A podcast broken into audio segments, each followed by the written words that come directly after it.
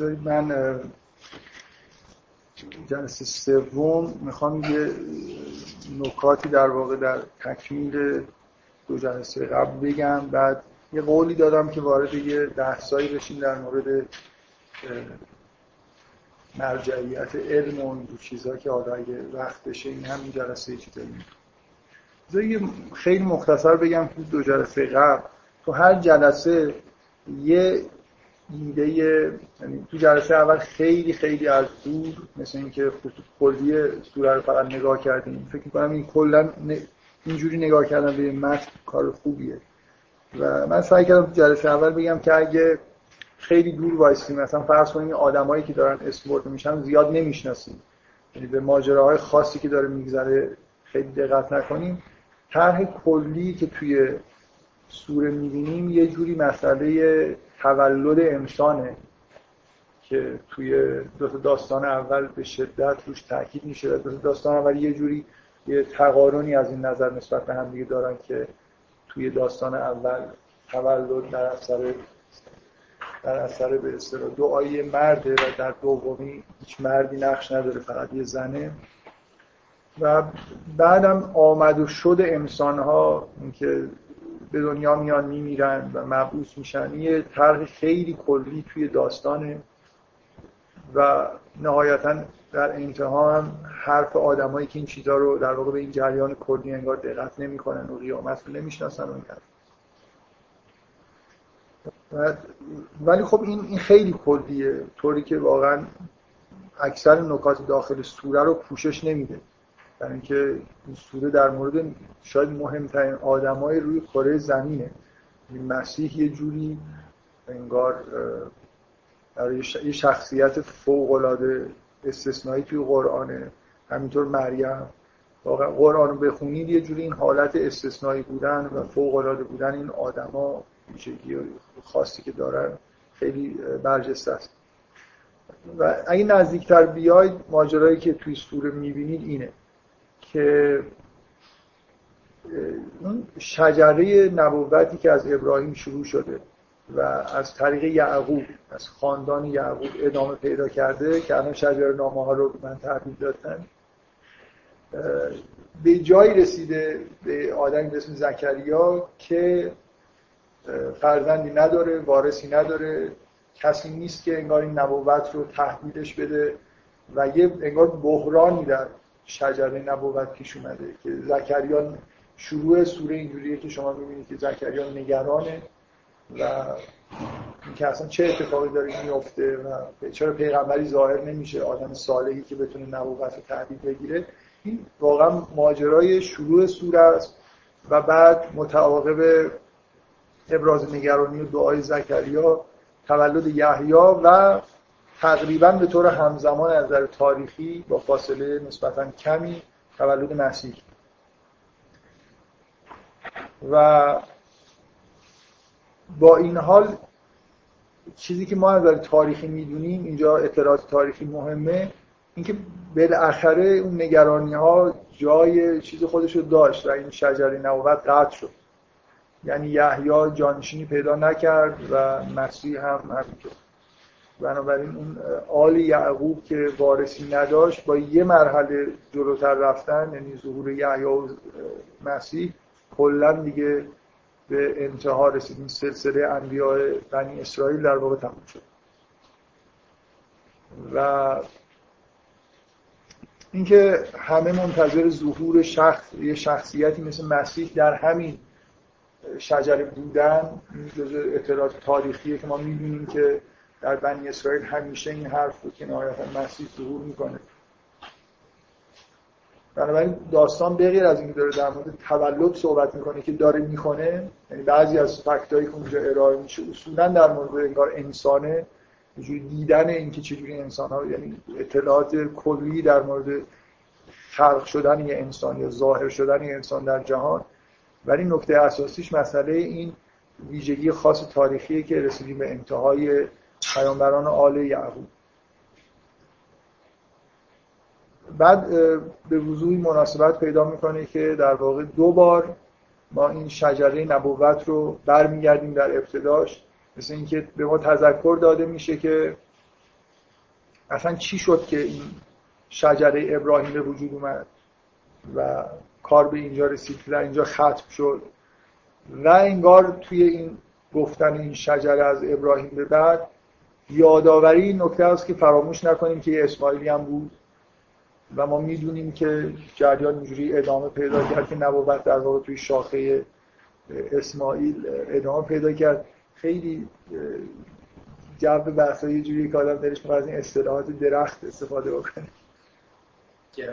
آره دیگه یعنی من من حرف از این می‌زنم وارد مثلا. یه بار به ذهنم من یه بار به ذهنم رسید که آره اینکه چیزش دی اف اس دیگه اول میره تا یه جایی برمیگرده مثلا دوبارش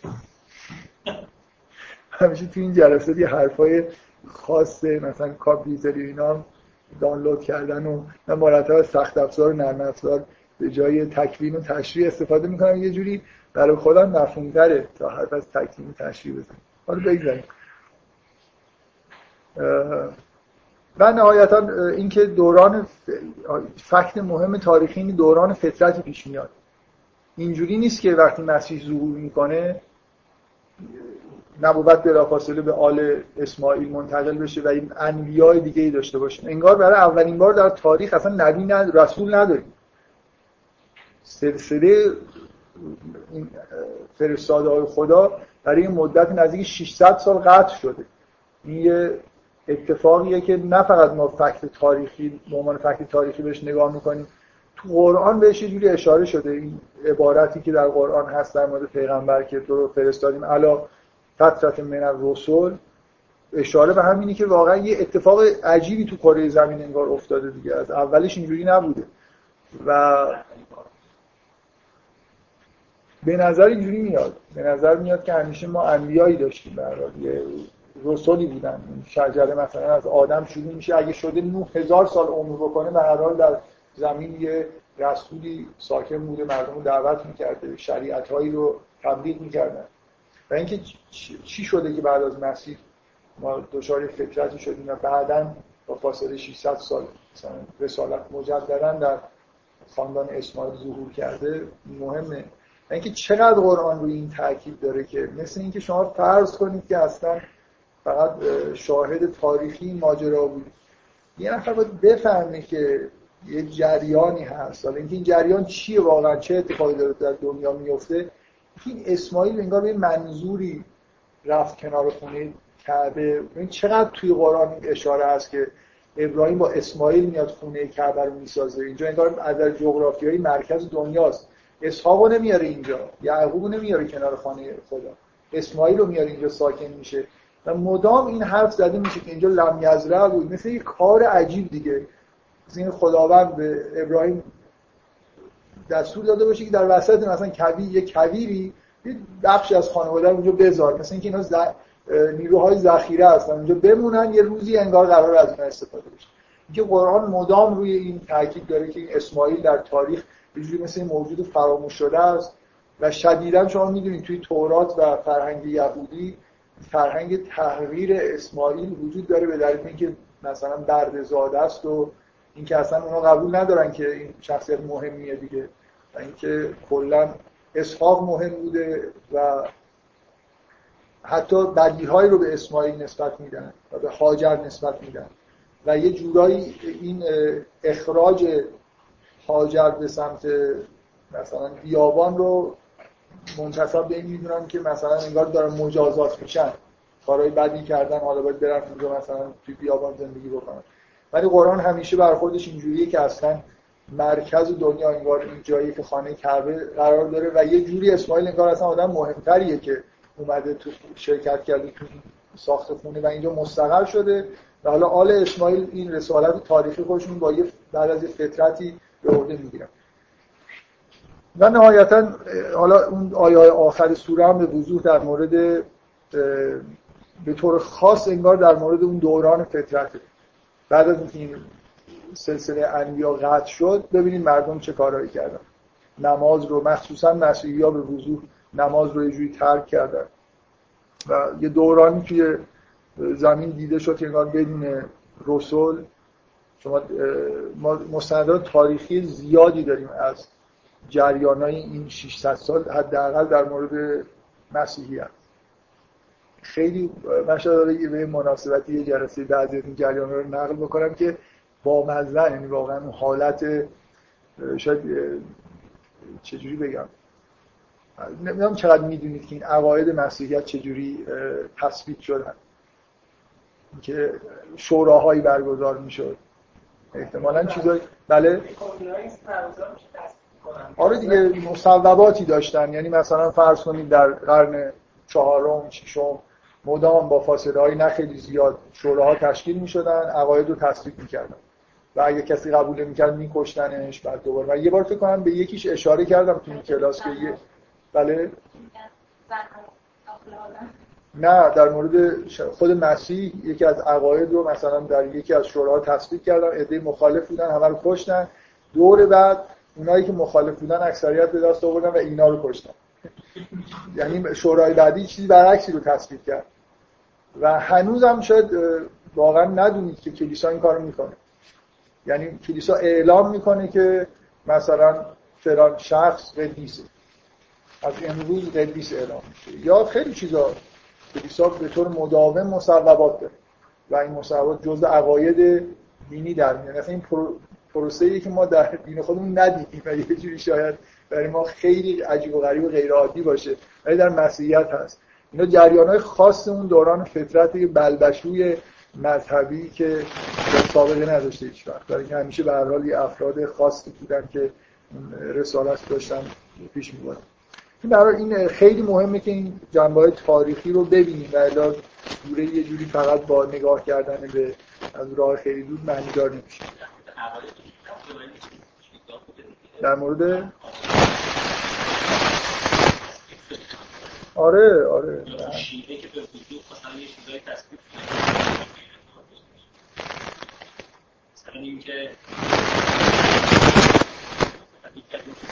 شاید به مرور زمان شکل گرفتن عقاید نه اینکه تصدیق بشن. تورات هم اینجوری هست. تورات هم در دوران نوشته شده برای این حالت داره که یه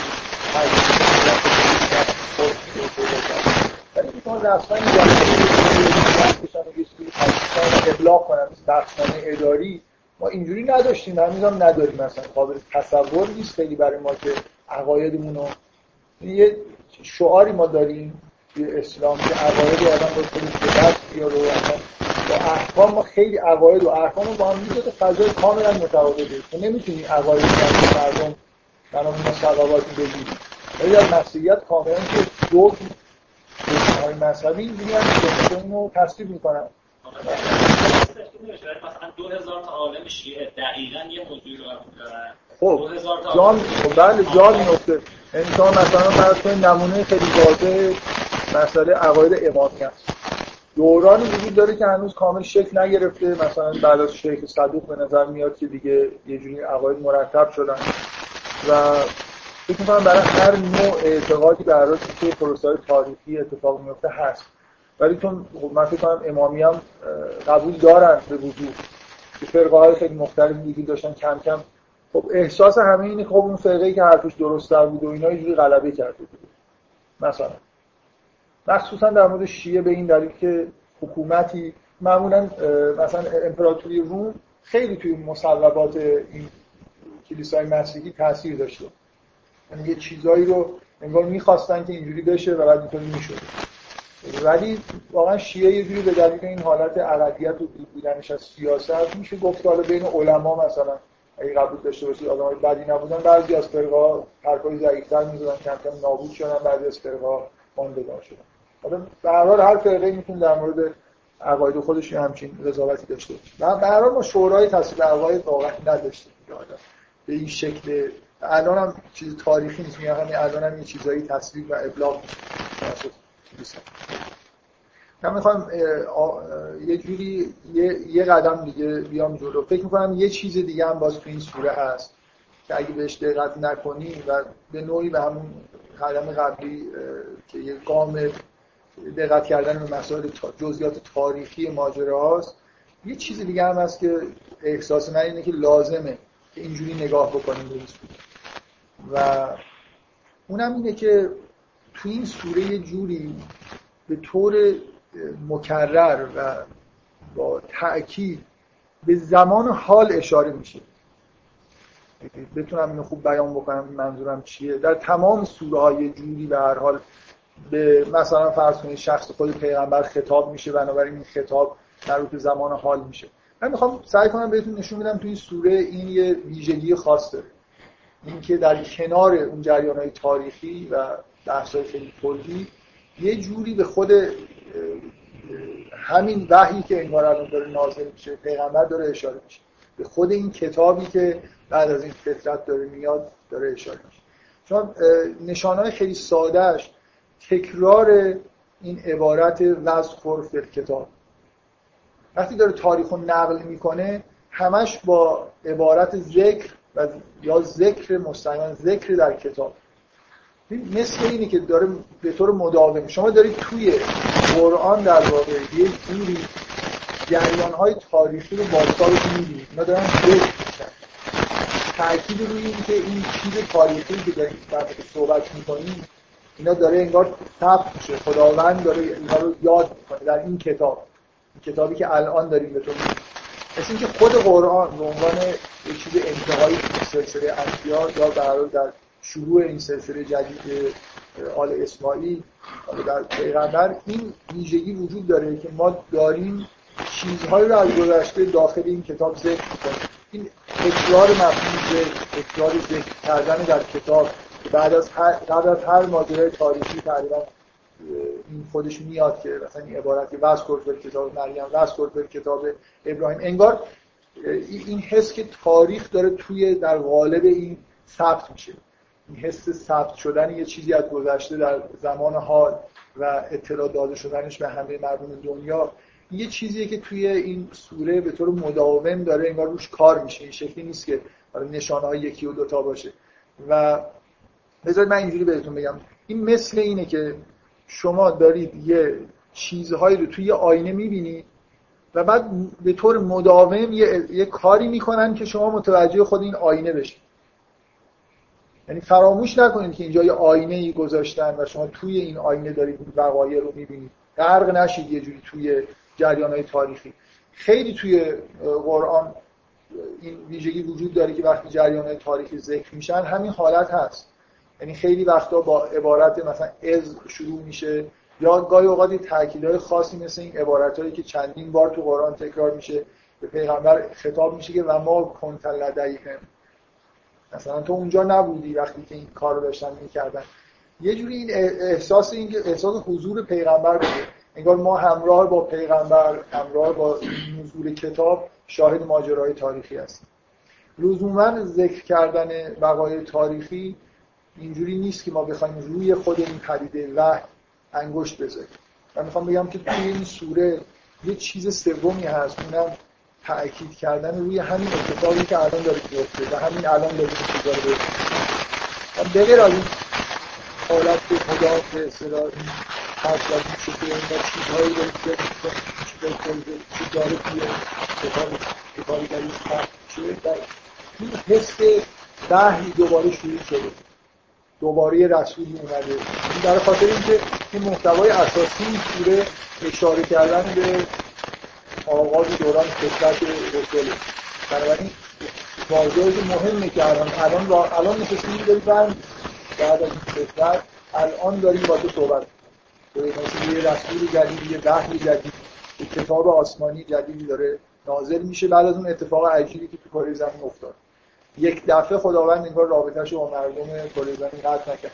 یه دوره 600 سالی داریم بعد دوباره ادامه پیدا کرد بعد دیگه کلا سلسله انبیا و رسول حالا بنابراین این اشاره کردن به این اتفاق که انگار یه بار دیگه این درهای آسمان باز شده این, این توی این سوره روش تاکید میشه نه فقط تو همین عبارت های ببینید جاهایی که شما می‌بینید این انتهای سوره رو مثلا نگاه کنید. داره تموم میشه یه عبارتی هست که معمولا آخر یه متن مهمه باید یه توجه ویژه به ابتدا و انتهای متن داشته باشه. همه حرفای خلافی که کفار می‌زنن نقل میشه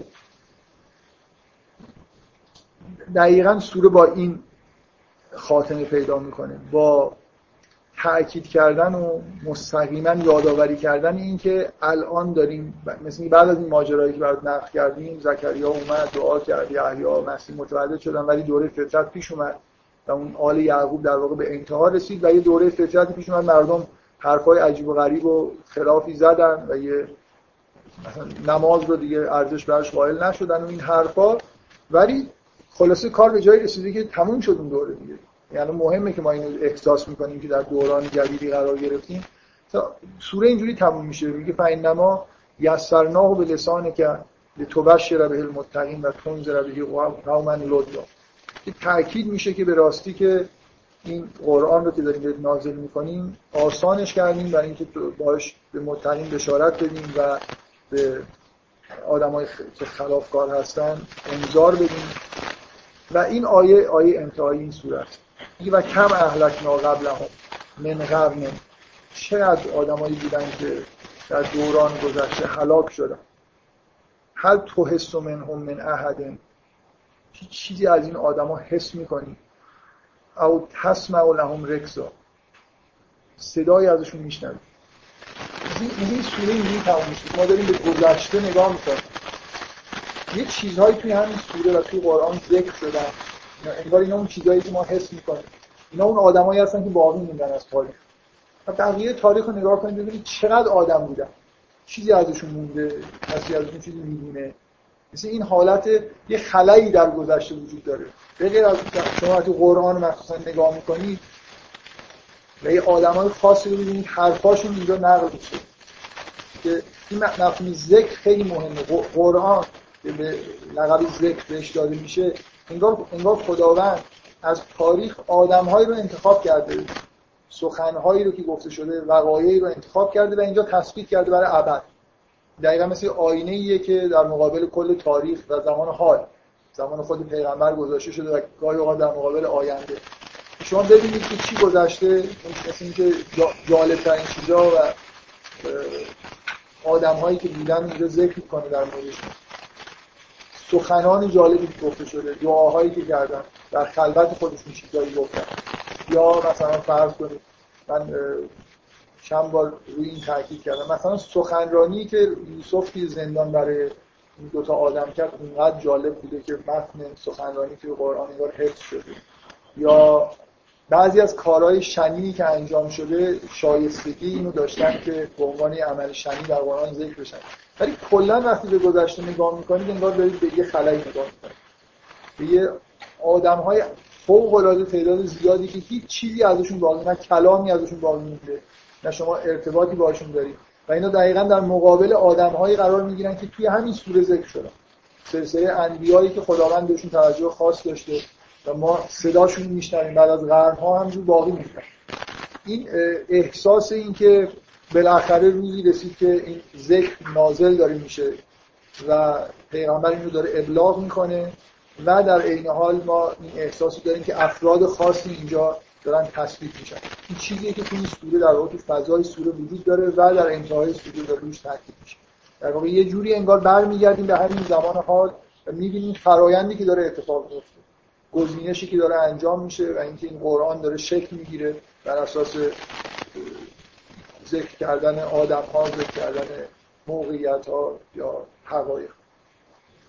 و شاید قویتر از هر دوتای اینا اون جایی که آدم این احساس بهش دست میده که نباید غافل از این شد که توی این سوره روی این گشایش مجدد وحی و اینکه همین چیزی که ما الان داریم میشنویم همون چیزی که انگار بعد از اون فطرت هم منتظرش بودن و فقدانش احساس می‌شد. شاید بیشتر از همه جا این جاییه که وقتی این سلسله انبیا کارش کارمون تموم میشه اینا ذکر میشن حرف از این میشه که آدمایی بودن که نماز رو ضایع کردن به غیر از کسایی که توبه کردن. یه وصفی از بهش میاد. یه دفعه اصلا بدونید که هیچ مقدمه باشه. شما صدای خود جبرئیل رو میشنید که چیزی داره میگه انگار.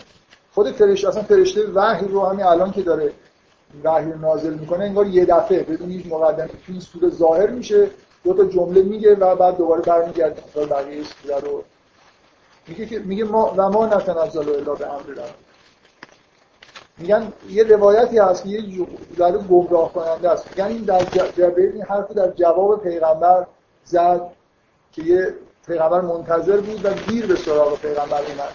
دیر شده بود. گفت چرا دیر کردی و به این جواب داد. فکر می‌کنید خیلی چیز واضح تری از این وجود داره؟ داره جواب این میده که چرا این هم مدت من ما نیومدی 600 سال نیومده دیگه. جبرئیل وحی نیاورده از طرف خدا. بعد از اینکه این ماجرا نقل میشه اینکه همچین اتفاقایی که کره زمین افتاد فطرت در واقع به وجود اومد این جواب فرشته انگار به همه ما هاست میگه میگه از طرف خودش میگه و ما نتنزل الا به امر ربک. الان داره توضیح میده فرشته بعد از 600 سال میگه ما به غیر از با امر پروردگارت ناظر نمیشیم. لو ما بین ایدینا و ما خلفنا و بین ذالک و ما کان ربک نسیا اینجوری نیست که مثلا خدا انسان رو فراموش کرده باشه. اینجوری بوده. به ما یه مدتی امر نکردن مثلا ما نیومدیم حالا اومدیم. و این دلیل بر فراموشکاری یا فراموش فراموش شدن انسان ها یا اینکه قهر خداوند باشه. دلیلش این چیزا نیست. فقط به ما دستور ندادن بیایم و ما نیومدیم. و الان شما دارید فرشته رو می‌بینید دیگه. ببینید من می‌خوام بگم روی این داره تاکید میشه که تموم شده دوران. ما در دورانی داریم از اون دوره فطرت صحبت می‌کنیم. یه بار اینی که در خود همون دوران فطرت رو نشسته داره فکر می‌کنه که چی شده که اینجوری شده. یه بار اینکه الان قرآن داره نازل میشه و اون دوره به سر رسیده و ما رسول جدیدی داریم ملائکه دوباره همون ملائکه میومدن به زکریای مرتب تو این سوره میان دیگه. به زکریا میان بشارت میدن میان پیش مریم. شما این ملائکه رو می‌بینید. انگار سالهای سال نیومدن و حالا دوباره ظاهر شدن و دارن تو و جبرئیل انگار داره توضیح میده که چی شد که ما نیومدیم. نه اینکه چی شد من الان یه نیم ساعت دیر کردم. توی فضای این سوره این آیه ها که من تاکید دارم که ناگهان ظاهر میشن. یعنی شما اصلا انتظار ندارید دارید سوره رو می‌خونید. من اینکه میگم که مثل اینکه دارید توی آینه نگاه می‌کنید یه دفعه اتفاق میفته می‌فهمید که این آینه است. آدم واقعا اینجوری میشه دیگه. شما این آینه خیلی تمیز اصلا فکر می‌کنید دارید یه واقعیت رو می‌بینید ولی این دقیقا این حالت رو داره. مثل یه شوکی بهتون وارد تکونتون میدن خود فرشته رو دارید می‌بینید حرفا رو کی داره می‌زنه؟ خود این قرآن چجوری داره نازل؟ در در حضور فرشته وحی این اتفاق داره میفته بنابراین تموم شد دوره فطرت و نگرانی که زکریا داشت که اگر جانش نداشته باشه چی میشه؟ مثلا تکلیف بشر. دوره ای اومد گذشت و حالا دوباره وحی اومده و ما می‌دونیم که و مطمئنا پیغمبر وقتی این حرفا رو داره میشتن می‌دونه که این دیگه اون به اصطلاح وحی جاودانه ایه که نیاز به وحی مجدد رو به یه نوعی از بین می‌بره.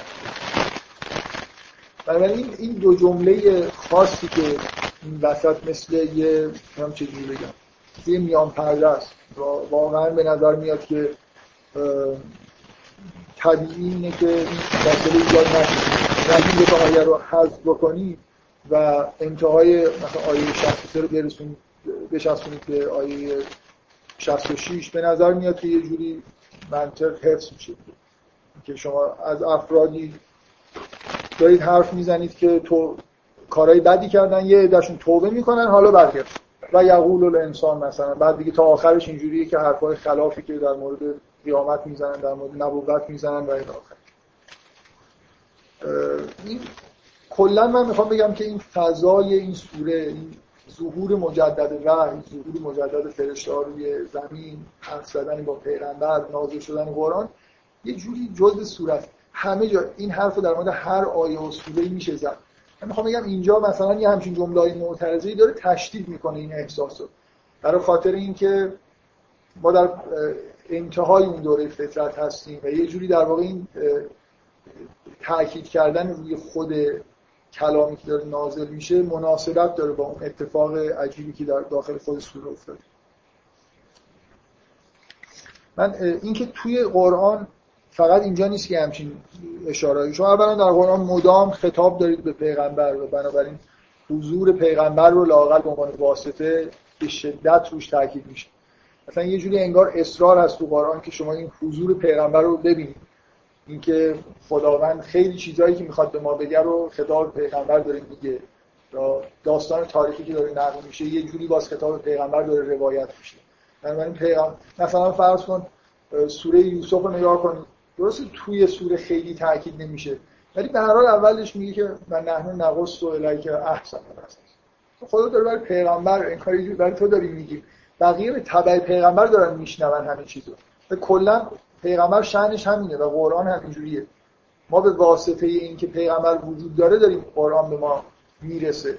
و روی این وساطت مرتب تو قرآن اشاره هست. خیلی جا خطابایی به پیغمبر هست. نه فقط تو داستان ها مرتب یعنی واقعا همینجور قرآن دارید می‌کنید مدام می‌بینید که این حس حضور پیغمبر گاهی خیلی پررنگ گاهی یه خورده کم رنگتر وجود داره. و گاهی همین حالتی که تو این سوره هست. یعنی اشاره به همون مثل یه دفعه باز یه نمایشی قطع میشه. یه لحظه شما پیغمبر رو در حالی که داره وحی رو میشنوید می‌بینید و بعد دوباره ادامه پیدا می‌کنه نمونه خیلی خیلی واضح و معروفش تو سوره قیامت. وقتی که وسط بحث سوره میگه لا تحرک به این لسانه کرد میگه وقتی که داره به وحی میشه اینقدر اینو زمزمه نکن. آدم یه دفعه جا می‌خوره دیگه. انگاری مربوط من نیست. اینو یه چیزی پیغمبر گفتن و دوباره ادامه پیدا می‌کنه. اینجا دقیقا اون حالت شک آور واقعا توی این سوره هست. که یه دفعه وسط این جریانایی که انگار غرق شدیم توی دیدن جریانای تاریخی و اینکه تموم شده و سلسله انبیا اینا بودن این آل یعقوب بود و پس حالا داریم فکر می‌کنیم اسماعیل چی شد؟ مثلا همینجوری داریم فکر می‌کنیم. یه دفعه فرشته چیزی میگه. میگه که میگه ما به امر پروردگارمون مثلا نیومدیم. آره یه چیزی به ما نمیگه به پیغمبر داریم میگه. ما یه دفعه انگار تصویری که جلومون باز میشه همون تصویر اینه که همه الان فرشته داره اومده داره با پیغمبر صحبت می‌کنه. اینو فلاش بک نمیگم بهش. ولی یه چیزی میگم. فلاش بک اینه که شما مثلا از جریان زکریا و تولد مسیح از آخر میپرید. فلاش بک می‌زنید به اینکه اصلا چی شد که ابراهیم انتخاب شد و مثلا پیغمبر شد. اینو یه چیزی بهش میگن توی سینما. اینکه یه تصاویری به اصطلاح اینسرت میشه توی داخل یه چیز. یه نما ممکنه وسط یه مثلا سکانسی یه پلانی یه چیزی یه نما رو به طور تکراری گاهی اوقات اینسرت می‌کنن آره، به هر این یه چیزیه دیگه. یه تکنیکیه که تو ادبیات میشه ازش استفاده کرد تو سینما هم یه جوری میشه استفاده کرد راحت هم نیست. یعنی اگر آره یعنی اگه کلا یه حالتی داشته باشه ببین این دقیقا مثل اینه که آدمو یه تکون بدن. متوجه هستی که اینجا فرشته داره به پیغمبر این کارو میگه بعد آدم خب یو آره راست مثل اینکه یه چیزی که شما فراموش کردید ما که می‌دونیم اینا رو فرشته ها دارن پیغمبر قرآن رو میگن. ولی یه لحظه انگار جریان داستان قطع میشه شما من یه بار توی جریان داستان آدم این مثال زدم که یه جوری اون اتفاقی که برای آدم بعد از گناه میفته مثل اینکه شما توی سینمایی نشستید غرق نگاه کردن یه فیلمی یه دفعه ابزار متوجه خود سینما میشید که اینجوری آپاراتی هست و اونجوری پرده و اینا اصلا واقعیت نیست. مثل اینکه یه چیز دیگه. اینجا واقعا یه خورده حالت شما دارید ابزار رو یه دفعه می‌بینید که این حرفا چجوری داره نقل میشه اصلا این داستان هست. کی داره میگه؟ کی داره میشنوه؟ فضای انگار یه دفعه اگه مثلا فرض کنید تو غار حراس یه دفعه یه تصویر میاد از خود غار و بعد دوباره میریم های تاریخی. حالا ببین مردم ببین حالا مردم چی میگن. مثلا ادامهش اینه که یه حرفا این شکلی بفرم تو سینما یه چیزی هست که میگن شکستن دیوار چهارم. یعنی مثلا بازیگر یهو برمیگرده با مردم صحبت می‌کنه. مثلا مهران مدیری که خیلی مثلا یه به شما القا می‌کنه که اینو بازیه ها همش. مثلا صحبت کردن تو تماشاگری روی شبیه بیشتر توی تئاتر متداول. کمتر توی سینما. اینا دقیقا از به اصطلاح تکنیک های فاصله گذاری هست اکثر این تکنیک ها رو برشت اختراع کرد توی تئاتر. که مردم متوجه در تمام لحظات سعی کنیم مردم متوجه باشن دارن نمایش می‌بینن. که برش ایدهش بود که عواطف رو زیاد تحریک نکنه. و یه جایی داستان غم انگیز می‌شد فوری یه چیزی اونجا میذاش که غیر واقعی باشه مردم به خودشون بیان. غرق نشن داستان گریه کنن. شما خب ببین یه واقعیتی دیگه. شما وقتی که مثلا دارید ادبیات مطالعه می‌کنید یا فیلم می‌بینید اگه یه جایی باشه عواطفتون خیلی تحریک بشه و گریه بکنید و مثلا همونجا انگار تموم میشه دیگه. گاهی من واقعا خودم این تجربه رو با بعضی از فیلمات داشتم که فرصت بهت نمیدن ابراز احساسات بکنم نمونه خیلی واضحش برای من فیلم دانتون آندر وایداست. اینقدر اون آخرش سر این دانتون می‌کشن. تو فرصت نمی‌کنی که یه انتظار داری مثلا یه جایی ریتمش وایسته که توی ابراز احساساتی بتونی در درونت بکنی. ازش یه غولی ساخته میشه توی این فیلم از نظر شخصیت. و اینکه اصلا خودش محال می‌دونه که منو بکشن. من کی می‌خواد منو بکشه خود اصلا صاحب انقلاب فرانسه تو دادگاه می‌بینید اصلا چیز نداره اعتنا نمی‌کنه و همینجور مثلا خیلی ریلکس و راحت و انتهای داستان ظرف دو دقیقه کلکشو می‌کنن. یعنی میان می‌برن خیلی آدم فکر می‌کنه حالا یه اتفاق یه مکسی پیش میاد. نه خیلی سریع اجرا میشه وقتی فیلم و همونجا هم فیلم تموم میشه و همه مردم مثل یه جوری میشینن که خیلی داده بیداده. تموم شد حتی گاهی توی فیلم های مثلا هالیوودی نقطه اوج و طبق قواعد هالیوودی میگن باید با فاصله از انتهای داستان گذاشت. مردم برگردن دیگه به حال طبیعی بعد چراغ رو روشن کنیم. اینکه تو اگه این فرصت رو به مردم ندی مثلا فرض کن آخر یه فیلمی دوئل یارو بزنه. مثلا اینکه مرد بنویسه پایان چراغام روشن بشه مردم حالا خیلی موندن تازه مثلا دارن نگاه می‌کنن. اینکه خلاصه این این یه جور تکنیک واقعا فاصله گذاری هست اشاره کردن به خود وحی. مثل اینی که شما لا... حالا نمی‌خوام بگم به قصد فاصله گذاری داره انجام میشه ولی خب اون تاثیر هم داره. یه لحظه افکار آدم از مخصوصا تو داستانه مثلا داستانه اینجا خیلی شیرینه. آدم غرق این شده او مثلا فرض تولد مسیح رو دیدم حالا ابراهیم چه جالب چه جالب. حالا مثلا یه دفعه توجه بکنیم به اینکه خود این اتفاق کجا داره میفته این اتفاقی که خود این وحی داره نازل میشه. برای خاطر اینکه اینجا یه نکته اساسی این سوره همین پیش آمدن فطرته. و بنابراین شروع مجدد وحی جزء محتوای این سوره است فرشته دوباره برگشتن بعد از این دوران. آخرین بار اومدن به مثلا مثلا میگم آخرین باری که تو قرآن ما فرشته رو قبل از وحی می‌بینیم این که اومدن سراغ مریم و مسیح متولد شد و انگار دیگه مسیح که متولد شد همه رفتن مرخصی. 600 سال 600 سال کسی دیگه این طرفا نیومد. و این یه واقعه است واقع مهمه بنابراین یه جوری تو این سوره داره روش تاکید میشه. تو همه سوره ها هست من فقط دارم سعی می‌کنم این جا بندازم تو این سوره مناسبتی داره و بنابراین یه جور خاصی با این مسائل برخورد میشه. بیش از اندازه مثلا حرفی زده میشه که واسه کسب کتاب هی مدام مثلا هر داستانی داری می‌خونی یادت باشه چی داره میشه؟ دارن یه واقع تاریخی تو این کتاب جدید ذکر می‌کنن برای مردم. مثلا تا ابد بمونه. اول هر حتی بعضی داستانا دو خط ولی باز اولش دیگه بس کتاب موسی بس کتاب مثلا اسماعیل که چیزهایی داره توی تاریخ ثبت میشه توی کتاب. خود این کتاب شخصیتیه. از از به معنای اشاره به بیشتر پیغمبرشون حالت یادآوری داره. مثلا دیدی تو ترجمه ها بعضی جا می نویسن بعدم نمی نویسن مثل اینکه یه نفر بگی که به یاد بیار که اینطوری شد. ولی واقعا این خیلی فرق می‌کنه. عبارت دستور فل کتاب تاکید خیلی زیادی توش هست. و تکرارش مدام یه بار می‌شد اول بگه آقا بس فل کتاب مثلا و بعد خب همه همه داره ذکر میشه. اینکه هی مدام تکرار میشه.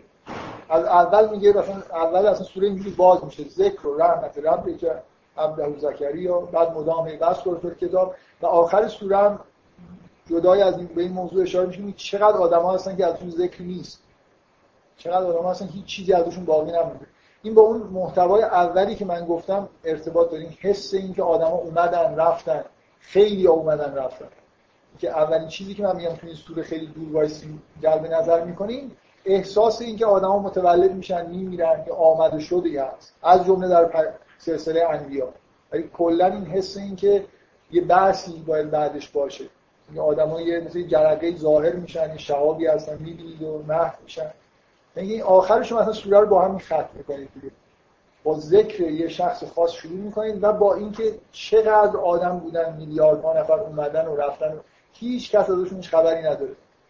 چیزی از خودشون بود. نه یه جمله گفتن که مثلا بعضیا یه جمله گفتن تو این کتاب خلاصه مون دیگه. زن فرعون یه جمله زیبا گفت و برای عدد ماندگار شد. رب ملی اندکه بیت ما که در دوران بعد از ذکر زندگی می‌کنیم هر کاری هم بکنیم چیز نمیشیم. برای جای ذکر نمیشیم و خب جای شکر داره برای خاطر می‌تونیم بگیم به این دلیلی که کسی از ما ذکری نکرد و بودیم ممکن بود اتفاقا به دلایل بدی ذکر بشیم. یه چیزی بگیم مثلا فاجعه مثلا اصلا ابو لهب زحمت کشیده در زمان یه کارهایی کرده از اسمش توی قرآن ذکر شده یه سوره به اسمش هست. ما الحمدلله برای می‌تونیم ته دلمون خوشحال باشیم که از این اتفاقا برای ما نمیفته آره.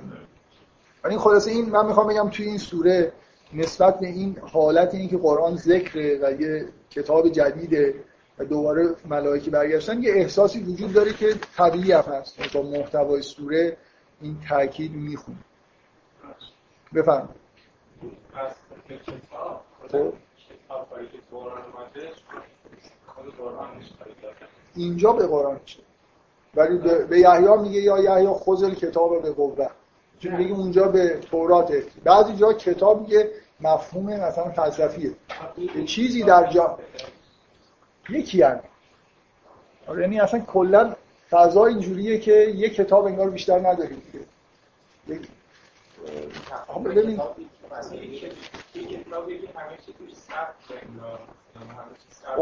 یه چیزی به اسم امول کتاب مثلا داریم. این یکی از مفاهیم اساسی قرآن اینکه قرآن اینجوری نیست که یه چیزی باشه که مثلا دفعتا به وجود مثل اینکه یه چیزی یه حقیقتیه که به این شکل ظاهر شده. ممکنه به شکلهای دیگه هم ظاهر بشه. انسان هم اینجوری هم انسان ها مثلا از عنوان کلمه ازشون یاد میشه. که ما کلا یه جوری کلمات تشریحی داریم کلمات تکلیمی داریم. یکی از کلی ترین مفاهیم حالا شاید میشه گفت فلسفی قرآن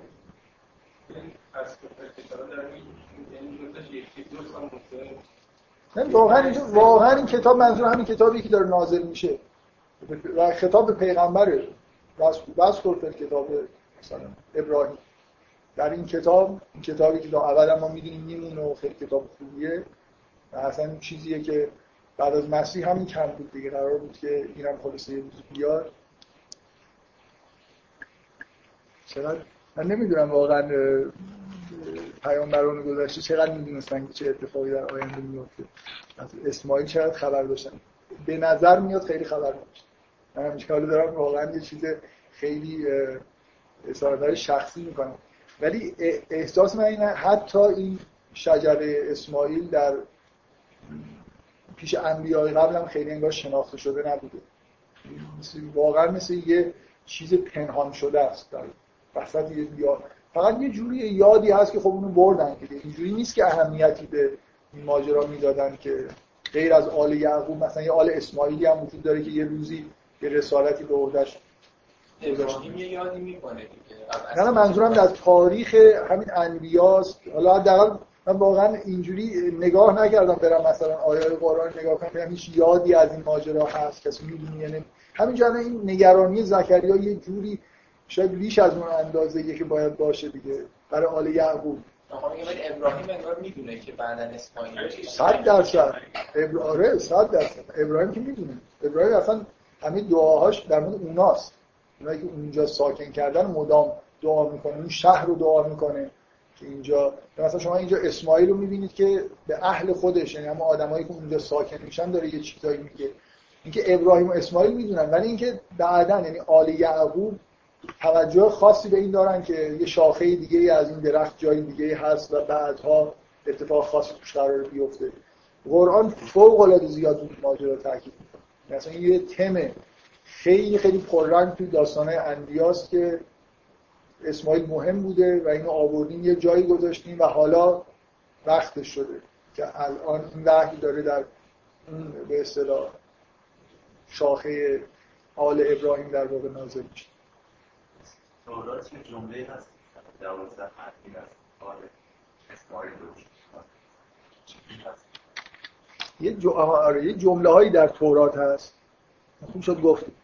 اشاره به این هست که دو تا پیامبر بزرگ بعد از موسی میان که یکی, یکی از نشانه ها مسیحه یکی یه پیامبریه که در بیابان هاست. آره ببین اشاره های اینجوری مثلا ما معتقدیم که در انجیل اشاره به پیغمبر ما بوده. اینکه چقدر توی فکر مردم باشه. مثل مثلا الان من اتفاقا حرفی زدید الان یهودیا در مورد مسیح و پیغمبر ما چی فکر می‌کنن؟ شما همین الان تورات موجود رو حالا تحریف هم شده نشده بخونید. همین الان کتاب مقدسی که اینا قبول دارن حرف از دو تا پیامبر می‌زنه دو تا پیامبر بزرگ که بعد از موسی میاد. بنابراین موسی خاتم انبیا نیست. بنا به خود تورات. الان یهودیا هنوز منتظر مسیح هستند حالا تا بعد یکی دیگه هم قرار بیاد دیگه. یعنی باید اینجوری باشه دیگه. باید هنوز یهودیا باید منتظر ظهور مسیح باشن. به عنوان اولین پیامبر بزرگی که و هنوز نیومده. احتمالا بعد از دوران پست مدرن می‌خواد بیاد. یعنی این خیلی مهمه که ما توی خود تورات اینو داریم. ولی واقعا اونجا اشاره اتفاقا توی این کتاب قاموس کتاب مقدس اشاره ای هست که اون قومی که اونجا بهشون تو تورات اشاره شده بنا به اسناد تاریخی از آل اسماعیل هم.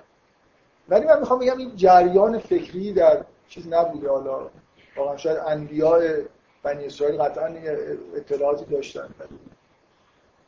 چقدر وضوح می‌دونستن که مثلا چقدر می‌دونستن که فطرتی پیش میاد. این اتفاق خیلی عجیبی بوده افتاده که آل یعقوب ختم شده و چیزی چیزی جاشو نگرفته تا سالها بعد یه اتفاق خاص دیگه مثلا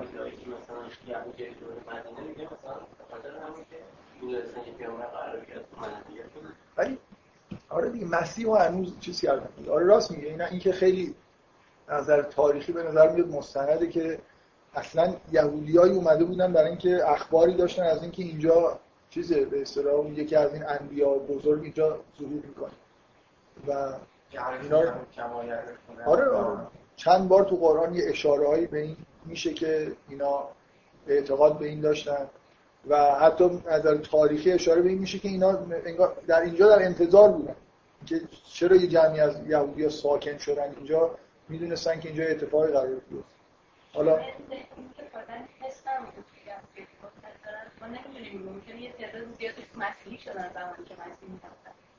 من چیزی که برای من خیلی مهمه اینه که چقدر قداست خانه کعبه در بین یهودیا چیز مشخصی بود. فقط مسئله حضور اسماعیل اینجا نیست. مثلا اینکه اینجا ابراهیم اومد یه کاری کرد و اسماعیل ساکن کرد و رفت. واقعا هم همینجوری بود. ببینید ببینید مثلا واقعا مثل نیروهای ذخیره مثلا یه جور حالت پنهان شدن دارن. در یه جای خیلی دور است به خونه ای ساخته شده یه آدمی رفته و دیگه ابراهیم هم رفت اونجا و دیگه همش کار سر کارش با اسحاق و یعقوب و, و آل یعقوب دیگه و انبیا اونجا دارن ظهور می‌کنن. اصلا انگار این بر دنیاش خبری نیست. و بعد یه دفعه بعد از این دوران نوبت این به هر این ماجرای تاریخی مهمی توی سلسله انبیاست که از اون که هیچ نبی دیگه قطعا بعد از چیز نمی‌تونه از عیسی کسی که ذکر نشده به اینجوری به نظر میاد. اینجوری به نظر قطعا منظورت اینه که الان یه اسناد اینکه فطرتی رخ داده در قرآن اومده. همین فضای همین سوره اینجوریه دیگه. فطرتی اتفاق افتاده. همین حرفی که جبرئیل داره می‌زنه به نظر من به وضوح داره به همین سوال اشاره می‌کنه. چرا نیومدید؟ چرا این همون مدت نیومدید و داره میگه که ما خداوند فراموش نکرد. مثل اینکه یه دلیلی داشته. وحی یه جوری قطع شده. به اون معنایی که در بنی اسرائیل به طور مداوم این جریان وحی وجود داشته. از زمان نوح وجود داشته حد در از ذریه اسماعیل که احتمالاً پیامبران چون اسماعیل که زنده نبوده بله. از ذریه اون مثلا یک پیامبر متولد این نکته است. این مثلا ظاهرا در مورد ابراهیم یعقوب و پیامبران دیگه همه پدر و پسر پیامبر بودن. خب. ولی در مورد حضرت محمد اینجوری بوده که یک ذریه غیر پیامبری وجود داشته که بعد پیامبر آها آره. من همه پیامبران خود ابراهیم. خود ابراهیم که خاصه. اینجا اصلا اینجا دقیقا ببینید یه نکته خیلی مهم این سوره است که اصلا این شجره چجوری شروع میشه دیگه. با اعتزال مثل اینکه یه آدمی تمام گذشته از, از یه جایی از اون درختی که از حضرت آدم شروع شده از اون درخت جدا می‌کنه و حالا یه درخت جدید اینجا شروع میشه که دیگه ریشش. واقعا این حس اعتزال. که ابراهیم دیگه انگار رابطه خودش رو با هر چی قبل از خودش بوده قطع کرده دیگه خانواده ای نداره کسی بالای سرش نیست. اولین نفر دقیقا دقیقا مثل اون اتفاقی که به یه معنای در مسیح میفته مثل خلقت آدم. از نظر تکوینی یه بار دیگه انسان انگار خلق میشه نه اینکه متولد بشه به معنای متعارفش. قرآن روی اینکه مسیح مثل آدمه که مثل اینکه آدم خداوند از گل خلق کرد مثل اینکه یه بار دیگه خلقت تجدید شد اصلا. یه انسان جدید انگار به وجود اومد. در مورد ابراهیم اینجوریه دیگه مثل اینکه اصلا یه نسل جدیدی از بشر داره به وجود میاد. شما اینو فراموش نکنید که قرآن طوری نقل می‌کنه که نسل آدم از طریق قابیل انگار داره ادامه پیدا می‌کنه. ماجرای این که این درخت از اون اول انگار دو تا شاخه داشته یه شاخش قطع شده میگه واقعی تو بله؟ شیس فرزند آدم بوده. فکر نمی‌کنم. فکر نمی‌کنم. فکر می‌کنم نه درختها لزوما پدر و پسر اینجوری نمی‌کشن حالا من من احساسم اینه که ببین این عبارت رو چجوری می‌فهمی که وقتی این داستان حابیل و قابیل ذکر میشه مثل اینکه درختی فکر کن مثل یه آدم دو تا شاخه داره یه شاخش قطع شده. اینه که نتیجه انگار منطقی می‌گیره. میگه این بود که گفتیم که اگر کسی یه نفر رو بکشه مثل اینی که همه مردم رو کشته. برای اینکه دقیقا اون شاخه معادل با این شاخه و اندازه همین آدمایی که دنیا هستن اونم می‌تونست وجود داشته باشه. بنابراین حابیل که کشته شد مثل اینکه دقیقا نصف مردم دنیا مردن. یک قطعه درخت از بین رفت. اگه دو تا نباشن یه جوری این خوب درک نمیاد. من نمی‌خوام استدلال بکنم که آدم فقط دو تا فرزند داشته. ولی اصلا مهم نیست دو تا بودی یا نبودی. یه جوری احساس این که در نسل بشر انگار از اون گناهی که قابل کرده یه جوری آدمای خوب انگار کمن تا اینکه ابراهیم از جدا میشه. این اعتزال از جدا شدن از کل ماجرای به این تکوین انسان مهمه. که شما یه دفعه می‌بینید اصلا یه درختی جدیدی پر از پیغمبر همه پیغمبران می‌تونن دیگه به یه جوری همه انگار از وقتی ابراهیم اومد دیگه بقیه آدمایی که متولد شدن از جاهای دیگه اومدن اون شاخه اونا دیگه اصلا توشون آدم خاصی نیست. یا هست به معنای که قرآن میگه حادی توش وجود داره. که انبیاء بزرگی باشن. واقعا دیگه بعد از ابراهیم همه انبیاء بزرگ توی نسل ابراهیم. خب من دیگه این این نکته که گفتم یه جوری احساس می‌کنم که دیگه می‌تونیم وارد جزئیات بشیم. یعنی همین سه تا دیدگاه و سه تا تم تو در تویی که تو این سوره وجود داره یه جوری احساس می‌کنم که میشه الان مثلا از اول شروع کرد. آیه به آیه خون از یه جایی حالا من نمی‌خوام بگم که حتما مثلا از داستان اول شروع بکنیم. تم سوم اشاره کردن به زمان حاله آره یعنی اینکه از خیلی از اشاره کردن به ختم فطرت. مثل اینکه محتوای خود سوره در مورد ماجرای قطع شدن آل یعقوب و کل سلسله انبیا و حالا آدمایی که بعدش اومدن یعنی به دوران فطرت چه داره اشاره می‌کنه. ولی به طور واضحی به اینکه این دوران تموم شد مثل اینکه به بشارتی داره میده دیگه الان تو دوره لول های یعنی عمیق‌تر مثلا نگاه کنیم می‌تونه سوم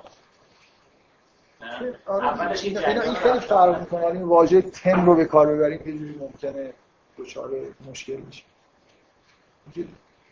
یه چیز اینا اینا تو در تو هن. یعنی در سراسر در سراسر سوره این تم حضور داره. مثل اینکه یادآوری میشه به یادت نره.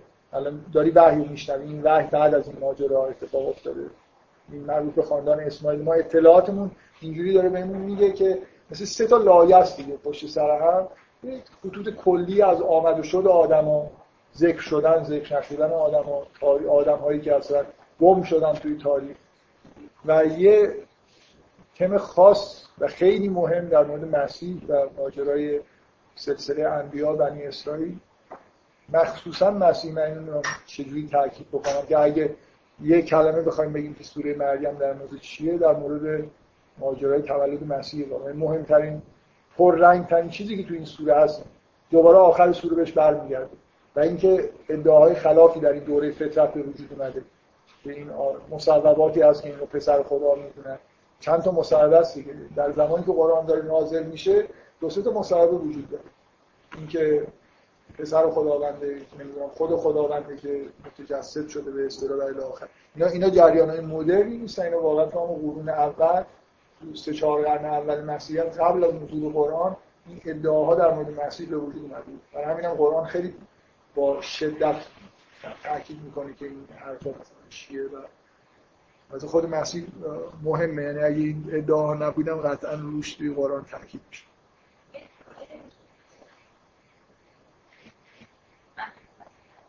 اینجایی که مثلا ابراهیم دعا می‌کنه که از فرزندان داشتن در یک لاین اصلی از داده میزن انگار تمام این قصه بنی اسرائیل داره تمام میشه. می‌رسن مسیح تهشه دیگه. می‌رسن یه جای انگار دیگه انقدر ظاهرا وقتی به مسیح همین میرن بعدش میگن مسیح پدر خود پسر خود اصلا خدا کلا یعنی یه جوری به نظر میاد که از یعنی مثل اینکه وارد دوران سیاهی شدیم. دیگه مسیح مثل یه دیگه شاید درخشان ترین ستاره این انبیا ظهور می‌کنه و بعد دیگه بازم از که دروغ این گندگی در انگار اون ظالمینه دیگه اصلا.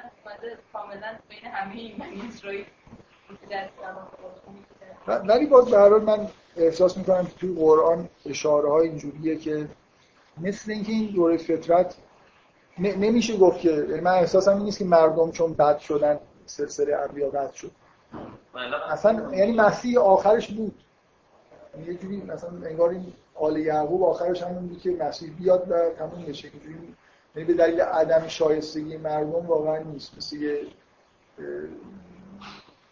دلیل خیلی خیلی چیز داری داره دلیل اساسی تری داره. بغیر از این مردم چی کار چی کار فکر می‌کنم مثلا واضحه که مسیح ظهور می‌کنه و واضحه که مسیح فرزند نخواهد داشت. مسیح شخصیتی نیست که در زن خوبی مثلا نبوده ازدواج نکرد. مسیح اینه اینجوریه. در خلاف بقیه آدم هست یه یه شخصیت خاص ظهور پیدا حالت تجرد داره دیگه. واقعا اینکه اینقدر حرف براش در آوردن مثل حرف زدن یه ویژگی های خاص داره مثلا از نوع معجزاتی که می‌کنه. ازدواج نمی‌کنه اصلا زندگی حالا من سعی می‌کنم یه خورده یه چیزایی توضیح بدم که مسیح چی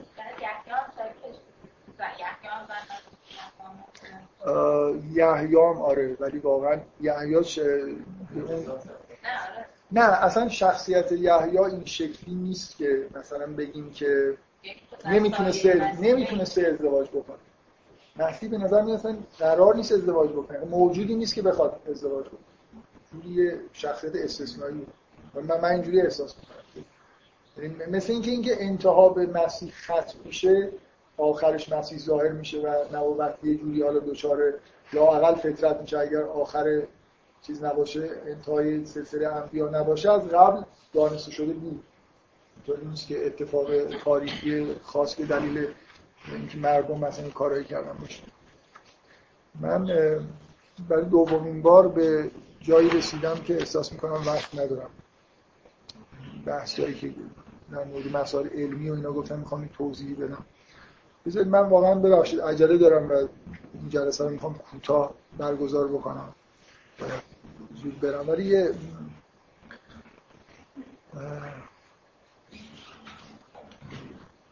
من دفعه قبل به عنوان یه چیز چی میگن؟ اظهار نظر عجیب و غریب. سعی کردم سوالی ایجاد بکنم در مورد اینکه چرا مریم میگن خواهر بله. خب نه من, من اصلا همون مقداری که گفتم نمی‌خواستم بگم. بحث پیش اومد و پشیمون شدم که چرا به هیچ چیزای خاصی اشاره کردم. آره مهم اینه که مهم اینه که این سوال ایجاد بشه به نظر من. این به یه سوال نه من اصلا به این زودی ها در موردش بحث نمی کنم شما شما می‌تونید آرام بخش مصرف کنید. برای خاطر اینکه چیزی نیست که از جاش می‌زنه در مورد هم چیزی صحبت کنیم یه خود بیشتر با سوره آشنا بشیم بعدا شاید راحت تر بشه صحبت. و یه خورده من واقعا جلسه قبل میگم مثلا یه جوری چیزایی گفتم که قرار من می‌خواستم این سوال رو ایجاد بکنم. یه سری استدلالا بعضیا کردن یعنی و خیلی رد کردنش راحت بود. منم اونا رو رد کردم. یه چیزی گفتم و بعدم یه جوری با دید مثبت صحبت کردم. بذارید من بله؟ چی؟ تنه می‌زنن خب. یعنی چی تنه می‌زنن یه جورایی انگار هم انگار مثلا ورود این آدم به صومعه جوری مثلا یه شواهدی میگه که انگار مثلا تو یه جورایی مثل یا مثلا شبیه خواهر هارونی یا مثلا اون با اون مقایسه می‌کردن همچین حالت یعنی بی- بین مر... بین. مردم آره بین مردم قیاسی وجود داشته و اون در واقع خیلی مهم بوده در پذیر- پذیرش اون دختر ممکنه مثلا دارم بهش پمپ تنه می‌زنن که مثلا اینکه اینکه اونجا حالت اینکه اونجا یه حالت تنه زدن وجود داره که هست. ببین من نک- نکته ماجرا اینه. که این اینو بذاری کنار اینکه مریم به عنوان دختر امران و مادر مر- مریم به عنوان همسر. یعنی دو تا نشانه در چند جای قرآن اومده که من فقط شما رو به فکر اصلا نظر من توجیه های حداقل دو سه توجیه خوب وجود داره. من یه جوری یه چیز خیلی به اکستریم گفتم که یه بذار من این چیز اکس- اکستریم که گفتم. اصلا همه اطلاعات خودتون بریزید دور. مورد دنیا. یه فقط فقط قرآن خوندید و تو قرآن یه چیزایی نوشته شما اینو باور کردید. شما توی داستان اصحاب کهف در مورد اصحاب کهف که اصلا پیغمبر نبودن به راه می‌خونید که با حالت تعجب که آیا شما این ماجرا رو جزو آیاتنا عجبا حساب می‌کنید؟ به نظر شما این شگفت انگیزه خب اینا یه عده بودن ما اینا رو بردیم در یه غاری. 300 سال بعد دوباره ظهور کردن. خب؟ من می‌خوام بگم اگر شما. تو فضای قرآن باشید. و برای شما خیلی مثلا بذار اینجوری من بهتون میگم. فرض کنید که از نظر شما اصلا دنیا اینطوریه که آدما به طور معمول 2000 سال عمر می‌کنن. خب؟ اینو اینو فرض بگیرید تو ذهنتون. بعد بیاید قرآن رو بخونید. ببینید قرآن میگه که مادر مریم همسر امرانه و اینکه مریم دختر امرانه و بهش هم میگن خواهر هارون. من می‌خوام بگم که اگر احساس شما این باشه که به طور طبیعی مردم دو هزار سال عمر می‌کنن شما باید یه توجیهی بیارید که چرا این امران اون امران نیست و این هارون منظور اون هارون نیست یا مردم دارن به یه طریق دیگه ای میگن؟ یعنی متن آدم می‌خونه احساس می‌کنه خب دیگه داره به یه چیز حقیقی اشاره می‌کنه. من, من حرفم اینه که به این دلیل به این دلیل ممکنه این خیلی حرف عجیبی به نظر برسه که به نظر ما مثلا عمر زیاد کردن یا دوباره ظهور کردن یه چیز خیلی خیلی غیر متعارف و عجیبیه. یا مثلا با داده های علمی ممکنه نظر ما سازگار نباشه.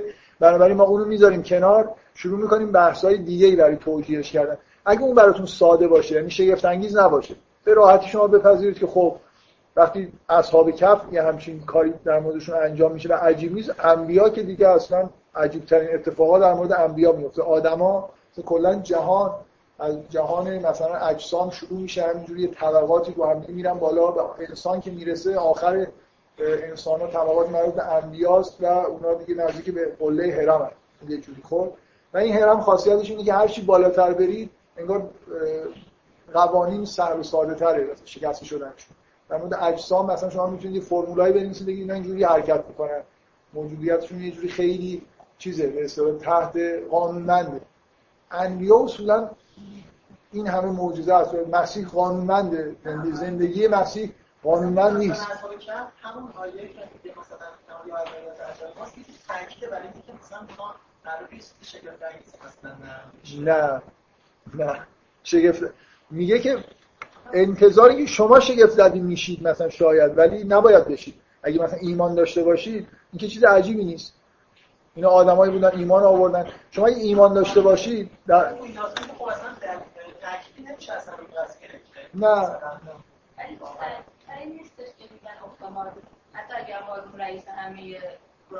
خب موسی چون- چون انگار این هارونه یا مرده یا یا آدم خوب هم بود. یه حس بدی هست. نه برعکس نه نه نه. یعنی یا- حالا یه آدم خیلی خوبی نه خیلی خوبه.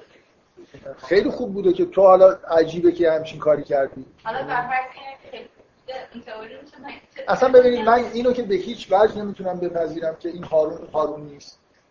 اینو اینو کلا هر بحثی می‌خواید بکنید اینکه اینجا این توجیه که مریم اتفاقا یه برادر دیگه به اسم هارون داشته. اصلا اینو بذارید کنار نگید. خب اگر خیلی آدم اینا- چرا اون جانشین بله؟ اگر هارون خیلی آدم یه اون نه نه، من نمیگم که در هارون زنده است. که نه نه هارون که همون هارون همون شخصیت تاریخیه که در زمان موسی زندگی کرده و جانشین موسی بوده کهانت رو مثلا به عهده داشته و سالها قبلا فوت کرده. ولی مریم خواهر اون حساب ممکنه خواهر واقعی باشه ممکن نباشه. مثلا معروف ترین چیزی که میگن بذار من بعضی از قولهای دیگر رو نقل بکنم برای اینکه میشه خود تلطیف کرد بحثو معروف ترین چیزی که توی تفاسیر هست حدیثی از خود پیغمبر در مورد این آیه. که میگه که نسبت دادن اشخاص به بزرگان جزو رسوم اون زمان بوده. بنابراین اصلا عجیب نیست که به یه نفر لقب اخت هارون مثلا بدن. لقب مریم اخت هارون بوده. به دلیل اینکه مثلا شاید رفته بوده توی دیر بهش مردم با این لقب مثل اینکه دارن بهش احترام زیادی می‌ذارن به این اسم در دیر صدا. شاید مثلا رهبران مذهبی دوران به مریم لقب اخت هارون داده بودن. و طبعا مردم هم به همین اسم میشناختنش و حالا خیلی عجیبه دیگه. کسی که همچین لقب بزرگی بهش داده شده. و لقب خواهر هارون بهش دادن چطور این کارو کرد؟ برای مردم نیستن اینو که قرآن ذکر میشه. نشون قرآن همین هست نه لزوما ولی مسئله اینه که باز باید توجیه بکنیم که از امران چطور پدر مریمه در حالی که به نظر میاد که امران پدر هارون هم هست. مگر اینکه من خب ببین من, اصلا نمی‌خوام بگم که یه استدلالای وجود داره که حتما این چیزی که من دفعه قبل گفتم که علیله عجیب و غریبیه اینو بشه مثلا از قرآن استخراج کرد. اصلا اینطوری نیست. مثلا شما می‌تونید بگید که اولا اسم امران پدر موسی که در قرآن نیومده. ذکری از امران نیست و امران ممکنه اینجا یه شخصیت خاصیه یه بار اسمش برده شده. استدلال منتها خب مثلا اینکه داده هایی در تورات وجود داره که امران رو به نوعی پدر مثلا. من می‌خوام بگم که یه خورده اگر واقعا ایده عجیب بودن این موضوع رو بذاریم کنار متن بیشتر ذهن آدم رو سمت این می‌بره که اینجا واقعیت وجود داشته باشه. ولی خیلی تاکیدم ندارم. من این جلسه قبل گفتم برای اینکه می‌خواستم در مورد مرجعیت دانش صحبتی بکنم. اینکه ما چقدر باید این این سوره ویژگی داره مثلا سوره نور نداشت که توش از وقایع طبیعی مثل تولد صحبت میشه ولی به شیوهی که نظر میاد هیچ ربطی به نحوه روایت علمیش نداره. مثلا کودک هایی که اینجا متولد میشن یا پدر ندارن یا مادر نازاست اصلا کلا به نظر میاد وقایع به طور طبیعی اتفاق نمیفته کودک دومی که متولد میشه که دیگه واقعا از نظر اینکه هر کاری به دستش انجام می‌شده بله در گهواره چجوری ممکنه سخن بگه نمی‌دونم. چطور اون اتفاقای موقع تولدش میفته چطور این همه معجزات عجیب می‌کنه؟ فضا فضای بحث کردن در مورد انبیاس آدم های خیلی بزرگ که همه چیز عجب و غریبه دیگه. برای نظر علمی اگه من بخوام مرجعیت دانش رو بپذیرم و اون معنایی که دفعه قبلی اشاره بهش کردم یه مقدار اصلا کنار اومدن با این وقایع ممکنه سخت باشه. همونطور که خیلی آدما با توجیه مثلا من نمی‌دونم چقدر دیدید آدمای مؤمنی وجود دارن که سعی می‌کنن معجزات رو توجیه علمی بکنن. مثلا اینکه چطور شد دریای نیل مثلا شکافت؟ مثلا این توجیهاتی دارن که چطور ممکنه به طور طبیعی در اون لحظه این اتفاق افتاده باشه؟ نظر فیزیکی. بله. دریای نه چه عیبی داره که این توجیه من نمیگم که عیب داره یا نداره. من می‌خوام بگم که اگر شما روحیتون اینجوری باشه که بخواید هر چیزی رو هر فکتی مثلا تو قرآن می‌بینید توجیه علمی بکنید اینجوری روحیتون این شکلیه که تا حد ممکن مثلا چیزایی که میشه حالا فعلا در موردش حرف نزد می‌ذارید کنار. یه اتفاق دیگه هم میفته که تئوری علمی ممکن قوی‌تر بشه. تئوری من اصلا کلا با این پروسه مشکلی ندارم. ولی با اینکه همین الان من دفعه قبلم سعی کردم همینو بهش اشاره بکنم. باز این دفعه وقت نکردم که در مورد این موضوع صحبت بکنم. اینکه همین الان دانشی وجود داره و همین الان این احکامی داره و دانش همینه. و اگه من چیز هر چیزی رو به زورم شده باید بیارم مثلا چون این توجیه های در مورد شکافتن دریای نیل که اگر نمی‌دونم یه سیاره ای اینقدر به زمین نزدیک شده باشه که جاذبش فلان باشه ممکنه این آب نمی‌دونم شکاف. کنه یعنی من باید با الان که یه مقدار فیزیک نیوتونی خوندم همه معجزات رو یه جوری بریزم تو قالب نیوتونی ولی اینکه یه چیزای بسیار عجب و غریبی بگم این پارادایم موجود علمی خب مقاومت می‌کنه در مقابل مثلا توجیه نشدن فکت ها به هر حال وجود داره. من من میگم بعد یه سری فکت های خیلی خیلی بزرگ و مهم و اینا رو قبول قبول بکنیم. خب پارادایم زیر سوال میره وارد پارادایم جدید میشیم. این بعد هم نیست این خیلی خوبه.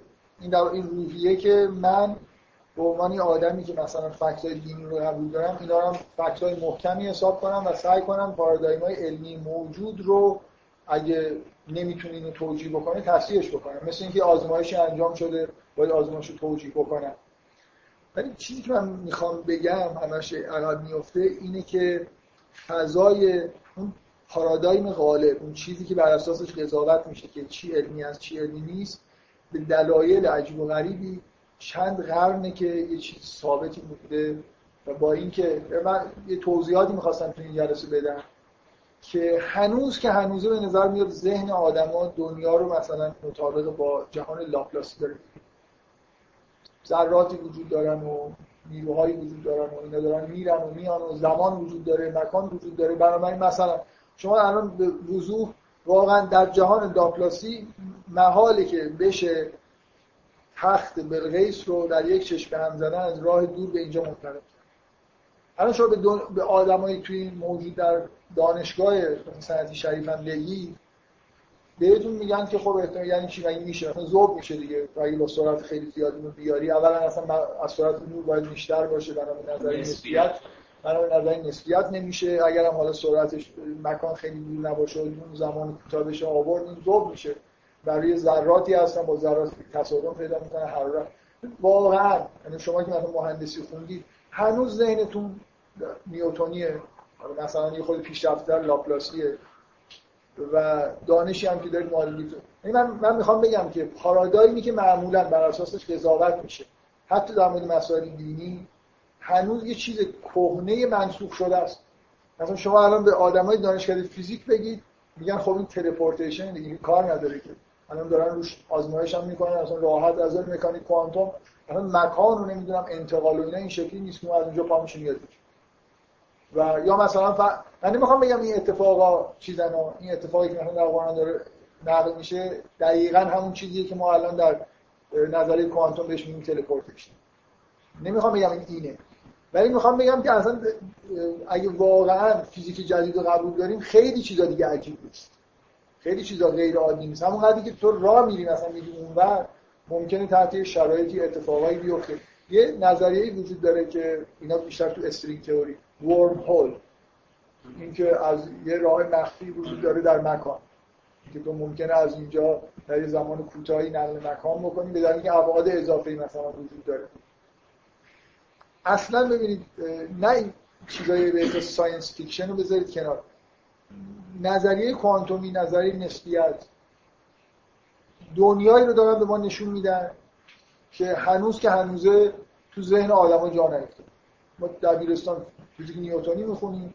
در واقع به دلیل محدود بودن دا... حتی من می‌خوام بگم بحثایی که شما مثلا برید تو اینترنت در مورد مسائل مشکلات علمی چیزای مذهبی صحبت می‌کنن همه فیزیک نیوتونی.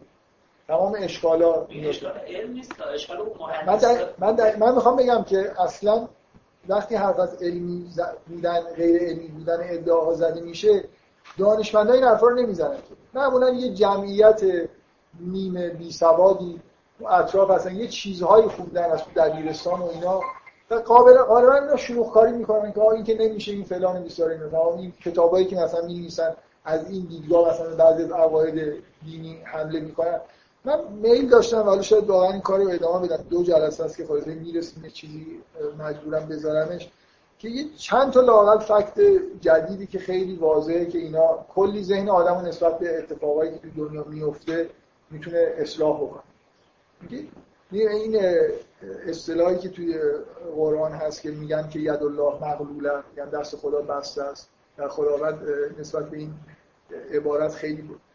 اینکه تو جهان لاپلاسی واقعا به نظر می‌رسه که جهان خیلی بسته است. راحت نمیشه توش دخالت کرد ولی تو جهان فیزیک مدرن اینقدر روزنه هایی وجود داره شما کارهایی می‌تونید بکنید که اصلا هیچ چیز هر اتفاقی یه جورایی قابل توجیهه. حالا من با این حرفایی که دارم می‌زنم امیدوارم دفعه شاید جلسه آینده با این حرفا شروع بکنم.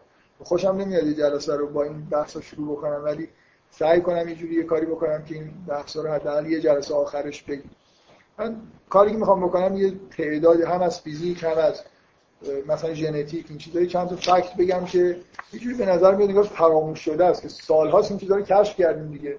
هنوزم که هنوزه بعضی از چیزای ادعاهای به ظاهر عجیب برای ما خیلی غیر ممکن به نظر خب ببخشید من این جلسه رو خود زودتر تموم می‌کنم. ان که جلسه آینده جبران